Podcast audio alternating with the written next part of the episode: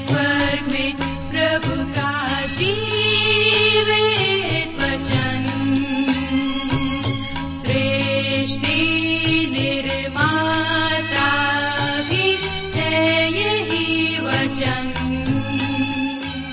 प्रिय श्रोताओ नमस्कार। बाइबल अध्ययन कार्यक्रम सत्य वचन में आप सभी का हार्दिक अभिनंदन करते हैं। हमें विश्वास है कि आप सब आज के बाइबल अध्ययन में सम्मिलित होने के लिए तैयार हैं।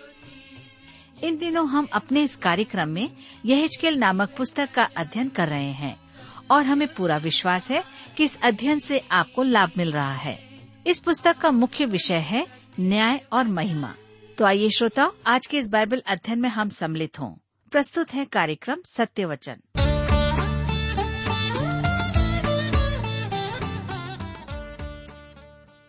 प्रिय मित्र प्रभु यीशु के पवित्र और मधुर नाम में आप सबको पुनः मेरा नमस्कार। मैं कुशल पूर्वक हूँ और मुझे आशा है कि आप सब भी अपने परिवार के साथ कुशल पूर्वक हैं और आज फिर से परमेश्वर के वचन को सुनने और उसमें से सीखने के लिए आप तैयार बैठे हैं। मैं आप सभी श्रोता मित्रों का इस कार्यक्रम में स्वागत करता हूँ और अपने उन सभी नए मित्रों का भी जो आज पहली बार हमारे इस कार्यक्रम को सुन रहे हैं। मैं आपको बताना चाहता हूँ कि हम इन दिनों बाइबल में से यहजकेल नबी की पुस्तक से अध्ययन कर रहे हैं। और पिछले अध्ययन में हमने देखा कि परमेश्वर के दास यहजकेल के पास परमेश्वर का वचन पहुँचा और उसने इसराइलियों के साथ में परमेश्वर के वचन को बांटा और बड़े ही नाटकीय तरीके से उनके बीच में वचन को रखा। आज हम अपने अध्ययन में आगे बढ़ेंगे और देखेंगे कि परमेश्वर आज हमें यहजकेल के द्वारा से क्या बताना चाहता है तो आइए इससे पहले कि हम अध्ययन में आगे जाएँ, हम सब प्रार्थना करें और परमेश्वर से आज के अध्ययन के लिए सहायता मांगें। प्रेमी और दयालु पिता परमेश्वर हम आपको धन्यवाद देते हैं आज के सुंदर समय के लिए जिसे आपने हम सबके जीवन में दिया है ताकि हम सब दूर में रह कर के भी एक साथ आपके जीवित वचन का अध्ययन रेडियो के माध्यम से कर सकते हैं। इस समय जब हम आपके साथ आपके वचनों को बांटना चाहते हैं, आपके लोग सुनना चाहते हैं, हमारी प्रार्थना है पिता परमेश्वर कि आप हमारे प्रत्येक श्रोता भाई बहनों को अपनी बुद्धि, ज्ञान और समझ प्रदान करें, ताकि हम आपके वचन को सुन करके ग्रहण कर सकें, उसके अनुसार से चल सकें। हमारी विनती है उन भाई बहनों के लिए जो बीमार हैं और निराश और परेशान हैं। पिताजी, आप उन्हें छुए, चंगाई दे, उन पर कृपा दृष्टि करें ताकि हर एक प्राणी आप में आनंदित होने पाए। आज के वचन के द्वारा हम सबों को आशीषित करें। प्रार्थना यीशु के नाम से मांगते हैं।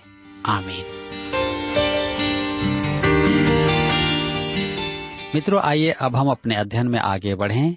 यहजकेल की पुस्तक उसके छह अध्याय से हम अपने अध्ययन को आरंभ करते हैं, जिसका विषय है यरूशलेम पर तलवार, बचे हुओं का उद्धार।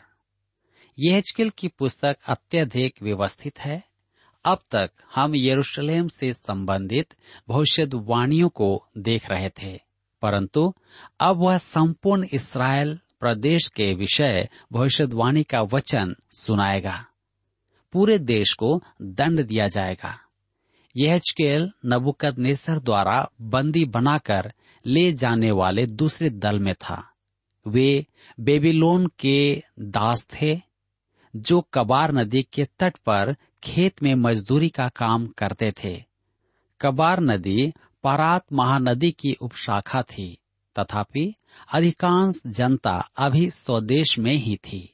और यरूशलेम अभी भी अछूता था। झूठे भविष्य वक्ता प्रजा को बहका रहे थे कि सब कुछ ठीक हो जाएगा, ठीक होगा और बंदी शीघ्र ही वापस लौट आएँगे। यशाया ने तो स्पष्ट कह दिया था कि उन्हें दासत्व में रहना होगा और यर्मिया ने भी स्पष्ट कहा था कि उन्हें सत्तर वर्ष दासत्व में रहना होगा, परंतु वे उसकी बात नहीं सुनते थे। वे झूठे भविष्य वक्ताओं की बातें सुनते थे, क्योंकि उनका संदेश अधिक सुहावना और आशावादी था। मेरे प्रियो, मैंने अपने सेवा काल में मनुष्यों में ऐसा ही स्वभाव देखा है। मैंने भविष्य वक्ताओं से दंड के बारे में उपदेशों की एक श्रृंखला का प्रचार किया तो कलिसिया का एक माननीय सदस्य अलग हो गया। उसने कहा, मैं शांति पाने, आराधना में आता हूँ। परंतु मुझे शांति नहीं मिलती है। वह परमेश्वर का वचन सुनना नहीं चाहता था। मुझे आगे चल करके पता चला कि उसके व्यवहारिक व्यवहार में उसे शांति की नहीं, दंड के संदेश की आवश्यकता थी। ये संदेश उसके विवेक को स्पर्श कर रहे थे। एक महिला ने आराधनालय में आना बंद कर दिया था। उसका कहना था कि मैं कभी कभी उसके दिल को दुखी करता हूँ अब वह उस कलिसिया की आराधना में जाती है, जहाँ प्रचारक उसके मन को प्रसन्न करता है सच तो यह है कि जिस कलिसिया में अब वह जा रही थी, वह एक पंथ था, और प्रचारक वचन के प्रचार की अपेक्षा सिखाता था कि मनुष्यों पर प्रभाव कैसे डालें और मित्र कैसे बनाएँ। वह सकारात्मक विचार पर बल देता था कि अच्छी अनुभूति करो तो आपको अच्छा लगेगा। मैं कहता हूँ कि यह परमेश्वर का वचन नहीं है। मेरे मित्रों, अध्याय छह और सात में दंड संबंधित दो संदेश हैं। अब यह स्केल संपूर्ण देश को संदेश देगा कि मूर्ति पूजकों का मारा जाना और देश का उजाड़ा जाना आवश्यक है। आइए हम देखेंगे यरूशलेम पर तलवार। यह की पुस्तक छह अध्याय उसके एक पद में लिखा है, फिर यहवा का यह वचन मेरे पास पहुँचा। इस पद में उसका पहला संदेश आरंभ होता है। अध्याय सात में दूसरा संदेश है जो इसी प्रकार आरंभ होता है। सात अध्याय के एक पद में फिर यहवा का यह वचन मेरे पास पहुँचा। जी हाँ वे यहचकेल की बात पर विश्वास नहीं करते थे, परंतु यहचकेल कहने से नहीं चूकता था। मैं तुम्हें न तो अपने विचार सुना रहा हूँ, न ही तुम्हें अपनी आशा की हुई बातें सुना रहा हूँ, कि मैं चाहता हूँ, ऐसा हो। मैं तुम्हें यहवा परमेश्वर का वचन सुना रहा हूँ। मेरे प्रियो, यहाँ ध्यान देने योग्य एक बात और है, जो दोनों संदेशों के अंत में है। तुम लोग जान लोगे कि मैं यह हुआ हूँ। परमेश्वर ने उन्हें दंड दिया कि वे जान लें कि यह हुआ ही प्रभु है। परमेश्वर के दंड का एक उद्देश्य यह भी है कि हम जाने कि परमेश्वर पवित्र है।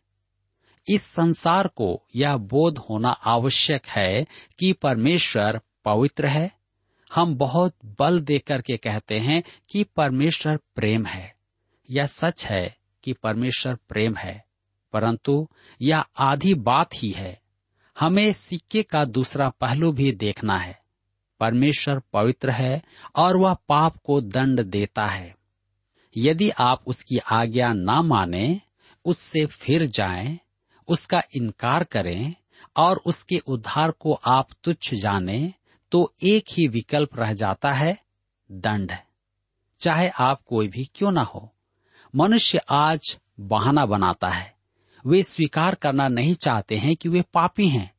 वे परमेश्वर को जगत से वियुक्त करके कहते हैं कि परमेश्वर नहीं है। एक अति बुद्धिमान व्यक्ति ने परमेश्वर के न होने को सिद्ध करने का प्रयास किया। उसका वाद या तर्क इस बात पर आधारित था कि इब्रानी धर्मशास्त्र का परमेश्वर उसकी चुनी हुई प्रजा का विश्वास योग्य रक्षक है। परंतु लगभग साठ लाख यहूदी नाजियों के हाथों से मारे गए थे। उसने लिखा आज वाचा के परमेश्वर पर विश्वास करने के लिए आपको यह निश्चय करना होगा कि उनको सृजनहार ने एडोल्फ हिटलर को अपने क्रोध की लाठी बनाया और अपनी प्रजा को मृत्यु के शिविरों में डलवाया। मैं इस बात पर विश्वास करने में पूर्ण रूपेण असमर्थ हूँ। यहाँ तक के अस्तित्ववादी के विश्वास का कदम भी औस विस्टस के बाद इस मृतक परमेश्वर को पुनर्जीवित नहीं कर सकता। यह युवा रब्बी परमेश्वर की मृत्यु को एक सांस्कृतिक घटना कहता है। उत्कंठा और दुख के साथ वह कहता है कि परमेश्वर नहीं है, क्योंकि वाचा का परमेश्वर इसराइल की रक्षा करेगा और उसे किसी प्रकार की हानि होने न देगा। क्या मैं कह सकता हूँ कि उसने एक बात पर ध्यान नहीं दिया, जिस पर यहचकेल ने ध्यान दिया कि इसराइल की कोई न कोई तो ऐसी चूक होगी जिसके कारण उन्हें दंड मिला। उन्होंने परमेश्वर से मुँह मोड़कर उसका इनकार किया था। उन्हें विशेष सौभाग्य प्राप्त था और उस सौभाग्य के निमित्त उन पर एक उत्तरदायित्व था। जिसकी पूर्ति करने में वे चूक गए थे। मेरे प्रियो यहचकेल कहता है कि परमेश्वर उन्हें दंड दे रहा है कि वे जाने, परमेश्वर पवित्र है। उसका दंड निश्चय ही भयानक होता है। दूसरा क्रंथियों की पत्री पाँच अध्याय, उसके ग्यारह पद में पॉलुस कहता है, इसलिए प्रभु का भय मानकर हम लोगों को समझाते हैं। यहचकेल को परमेश्वर की पवित्रता का बोध आरंभ में ही हो गया था। इसलिए उसने मनुष्यों को समझाने की सेवा में स्वयं को भी अर्पित कर दिया था। यहचकेल की पुस्तक छह अध्याय उसके दो पद में लिखा हुआ है, हे मनुष्य के संतान, अपना मुख इसराइल के पहाड़ों की ओर करके उनके विरुद्ध भविष्यवाणी कर। संपूर्ण देश को दंड दिया जाएगा। तब लिखा है ये हिचकिल छह उसके तीन पद में, और कह, हे इसराइल के पहाड़ों, प्रभु यहवा का वचन सुनो। प्रभु यहवा पहाड़ों और पहाड़ियों से, और नालों और तराइयों से यूँ कहता है, देखो, मैं तुम पर तलवार चलवाऊँगा, और तुम्हारे पूजा के ऊँचे स्थानों का नाश करूँगा। मेरे मित्रों पहाड़ धर्मशास्त्र में सरकार के प्रतीक हैं। परंतु यहाँ आपको निर्धारित करना होगा कि वे प्रतीक रूप में प्रयोग किए गए हैं या यथार्थ में। मेरे विचार में यह स्केल पहाड़ों ही की चर्चा कर रहा है, जहाँ अशुद्धता वास करती थी। तुम्हारे पूजा के ऊँचे स्थानों का नाश करूँगा। उस देश में लगभग प्रत्येक पेड़ के नीचे देवी देवताओं की वेदियाँ बनी हुई थी, जहाँ घोर अनैतिकता का राज्य था। यही कर्म अन्य जातियों के भी थे। परमेश्वर की प्रजा ने मूर्ति पूजा अपना ली थी। अतः परमेश्वर कहता है कि तुम्हें दंड दिया जाएगा। तुम्हारे बीच मैं तलवार चलवाऊँगा। तब हम आगे पढ़ते हैं यह छह अध्याय उसके चार और पाँच पद में। लिखा हुआ है, तुम्हारी वेदियाँ उजड़ेंगी और तुम्हारी सूर्य की प्रतिमाएँ तोड़ी जाएँगी। और मैं तुम में से मारे हुओं को तुम्हारी मूर्तों के आगे फेंक दूँगा। मैं इसराइलियों के शवों को उनकी मूर्तों के सामने रखूँगा और उनकी हड्डियों को तुम्हारी वेदियों के आसपास छितरा दूँगा। मेरे मित्रों, यह बड़े ही दुख की बात है कि जर्मनी के यहूदियों ने यहजकेल की पुस्तक नहीं पढ़ी थी। आरंभ में तो वे सब के सब हिटलर के पीछे हो लिए थे। इसराइल को जीवित एवं सच्चे परमेश्वर की ओर फिरना था और मनुष्य के साथ उसके व्यवहार की जानकारी प्राप्त करनी थी। मेरे प्रियो, आप परमेश्वर को गुमराह नहीं कर सकते हैं। दंड वह देता है और निश्चय ही वह दंड देगा। हम शांति लाना चाहते हैं, परंतु समस्याओं का समाधान करने की अपेक्षा हम समस्याओं को बढ़ा रहे हैं। क्यों? क्योंकि परमेश्वर दंड देता है। आपके विचार में क्या परमेश्वर एक बूढ़ा देवता है, जो बादलों पर सवार मगरमच्छ के आँसू बहा रहा है? मेरे प्रियो, परमेश्वर पवित्र है।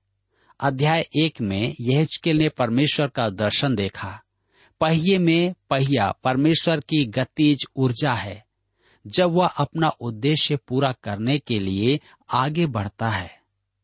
आग और आंधी दर्शाते हैं कि परमेश्वर हमारी पृथ्वी को दंड देने के लिए आ रहा है। परमेश्वर का यह रूप स्वीकार करना कड़वा घूट है, परंतु कड़वा घूंट हमारे रोग दूर करता है। हमें यह कड़वा घूट पीना है। हम एक पवित्र परमेश्वर के साथ संबंध रखते हैं। इसलिए हमें भी पवित्र बनने की आवश्यकता है। उसकी सुनने की आवश्यकता है। वह कभी भी गलत नहीं होता है। गलत तो हम हो जाते हैं। क्या आप इसे स्वीकार करते हैं? परमेश्वर कहता है, मैं इसराइल को दंड दूँगा और यह मेरे लिए आसान नहीं है। मुझे खेद है कि इसराइल अपनी गलती मानने को तैयार नहीं था, जैसा कि आज भी हम में से कई लोग गलती करने के बावजूद भी अपने आप को निर्दोष बताने की कोशिश करते हैं।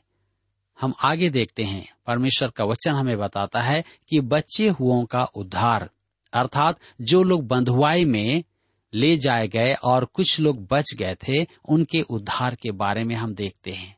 यह छह अध्याय उसके आठ पद में लिखा है तो भी मैं कितनों को बचा रखूँगा? इसलिए जब तुम देश देश में तितर बितर होगे, तब जाति जाति के बीच तुम्हारे कुछ लोग तलवार से बच जाएँगे। इसराइल में कुछ लोग अब भी परमेश्वर के निष्ठावान थे। संपूर्ण देश परमेश्वर से दूर हो गया था, परंतु एक छोटा समूह अब भी निष्ठावान था। आज मुक्त विचारों ने अधिकांश कलिसियाओं को अपने अधीन कर लिया है, परंतु परमेश्वर के भक्त अभी भी हैं। परमेश्वर विश्वास योग्य जनों को देखता है। यह की पुस्तक छह अध्याय, उसके नौ पद में हम पढ़ते हैं, वे बचे हुए लोग उन जातियों के बीच जिनमें वे बंधुए होकर जाएँगे मुझे स्मरण करेंगे और यह भी कि हमारा व्यविचारी हृदय यहुआ से कैसे हट गया है। और व्यविचारणी की सी हमारी आँखें मूर्तों पर कैसी लगी हैं, जिससे यहवा का मन टूटा है। इस रीति से उन बुराइयों के कारण जो उन्होंने अपने सारे घिनौने काम करके की हैं, वे अपने दृष्टि में घिनौने ठहरेंगे। यहाँ पर हम देखते हैं कि वे बचे हुए लोग उन जातियों के बीच जिनमें से वे बंधुए होकर के जाएँगे, मुझे स्मरण करेंगे। ये लोग क्या करेंगे? वे परमेश्वर के गवाह होंगे। जी हाँ यह भी कि हमारा वे विचारी हृदय यहवा से कैसे हट गया है। इसका अधिक उचित अनुवाद होगा जब मैं उनके वे विचारी हृदयों को जो मुझसे दूर हो गए हैं तोड़ दूँगा। वे परमेश्वर की प्रजा हैं, परंतु उन्होंने वे विचार किया। जैसा कि आज कई लोग अपने आप को विश्वासी कहते हैं, परंतु वे विचारी जीवन जीते हैं। प्रभु यीशु जब अपने कलिसिया को उठा लेगा, और तब जो कलिसिया बचेगी, उसे प्रकाशित वाक्य की पुस्तक अध्याय सत्रह में वेश्या कहा गया है। इस रीति से उन बुराइयों के कारण जो उन्होंने अपने सारे घिनौने काम करके की हैं, वे अपनी दृष्टि में घिनौने ठहरेंगे। मेरे मित्रों, यह दंड के कारणों में से एक था, परंतु आज हम इस कारण पर ध्यान नहीं देते हैं। इसका अर्थ यह है कि और अधिक दंड दिया जाएगा, और यह दंड महाक्लेश के समय का होगा। उस समय मनुष्य दांतों तले उंगली दबाएगी। आप सोचते होंगे कि उस समय पश्चाताप का ज्वार उठेगा, परंतु ऐसा नहीं है। वे नहीं करेंगे और वे कठोर बने रहेंगे। यह के युग में भी स्वयं से घृणा करने वाले लोग तो थे।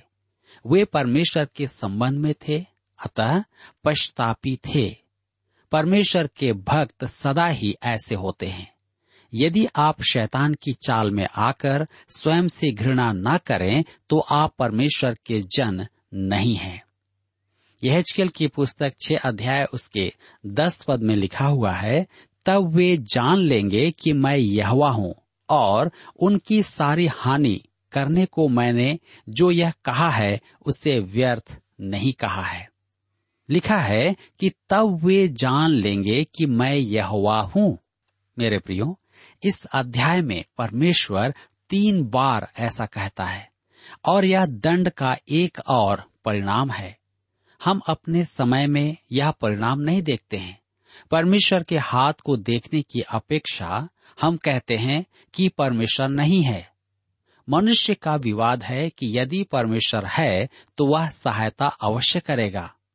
मेरे मित्रों, यह विचार हमारे मन में कहाँ से आया?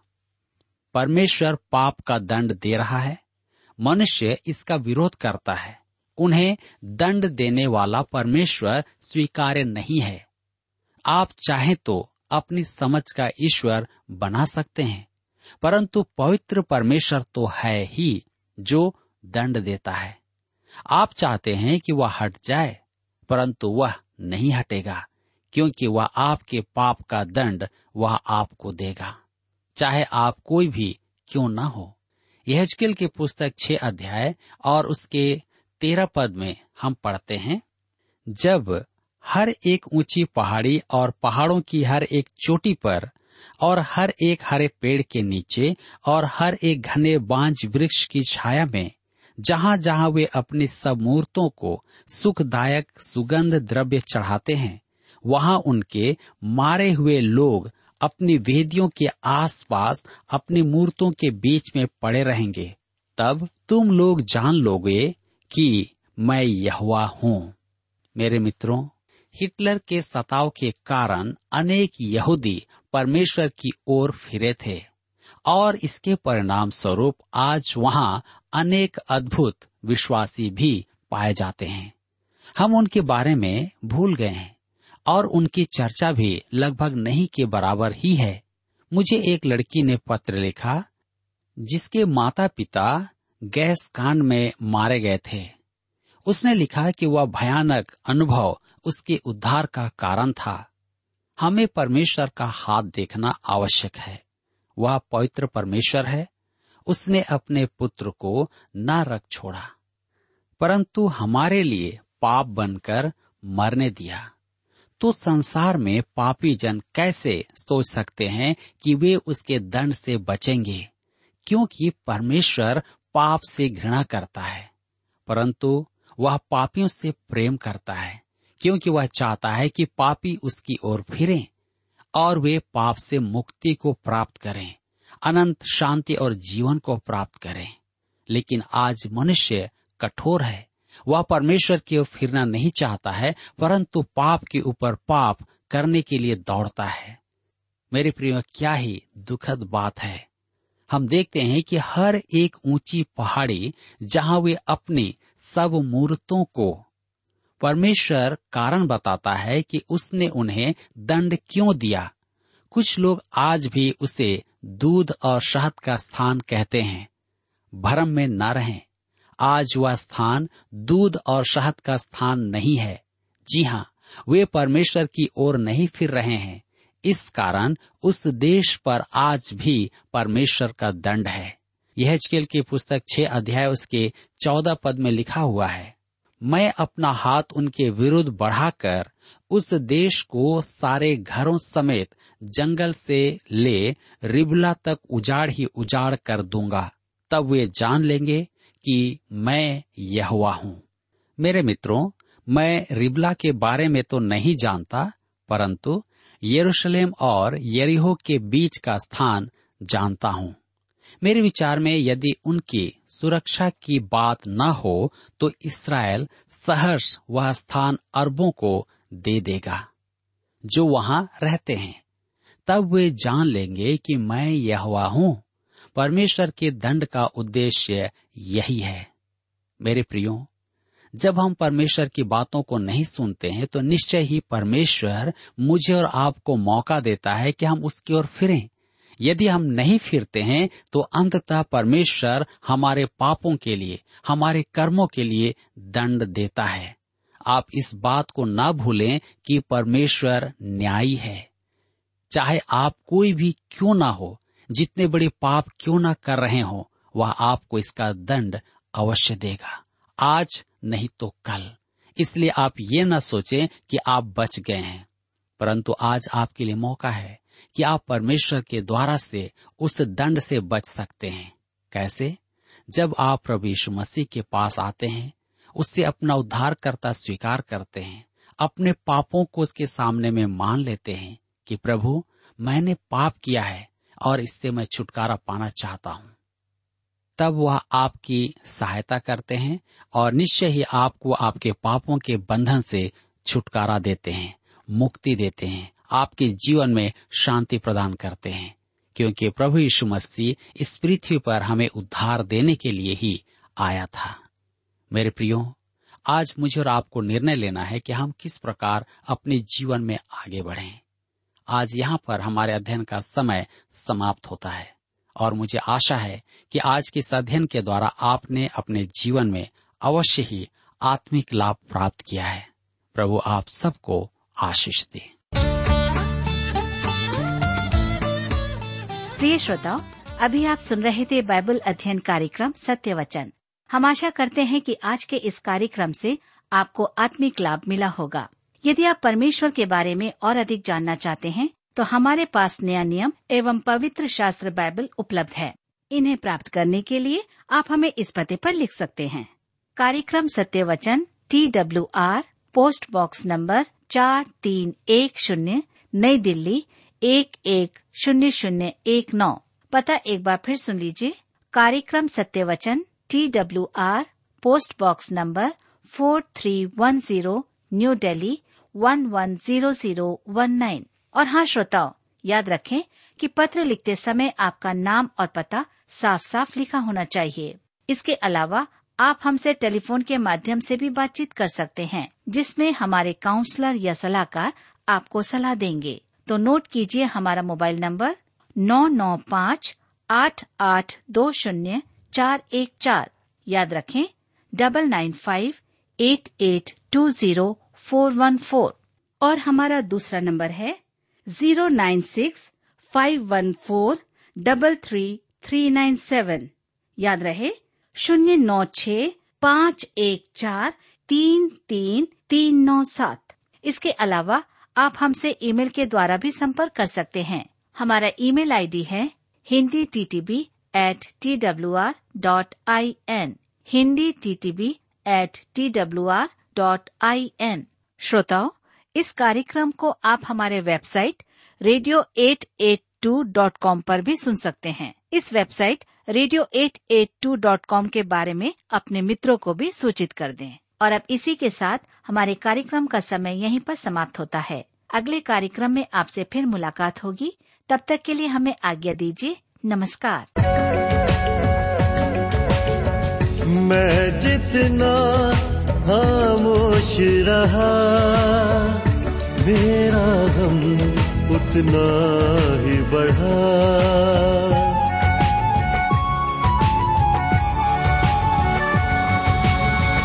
मैं जितना खामोश रहा, मेरा गम उतना ही बढ़ा। रात और दिन मुझ पे खुदा, हाथ तेरा भारी था। मैंने अपनी खता को माना, अपनी बदकारी को जाना। मैंने अपनी खता को माना, अपनी बदकारी को जाना। मेरे खुदाया, मेरी खता को तूने माफ़ किया। शुक्रिया है खुदा। शुक्रिया है खुदा शुक्रिया है खुदा शुक्रिया है खुदा। मुबारक है जिसके गुनाह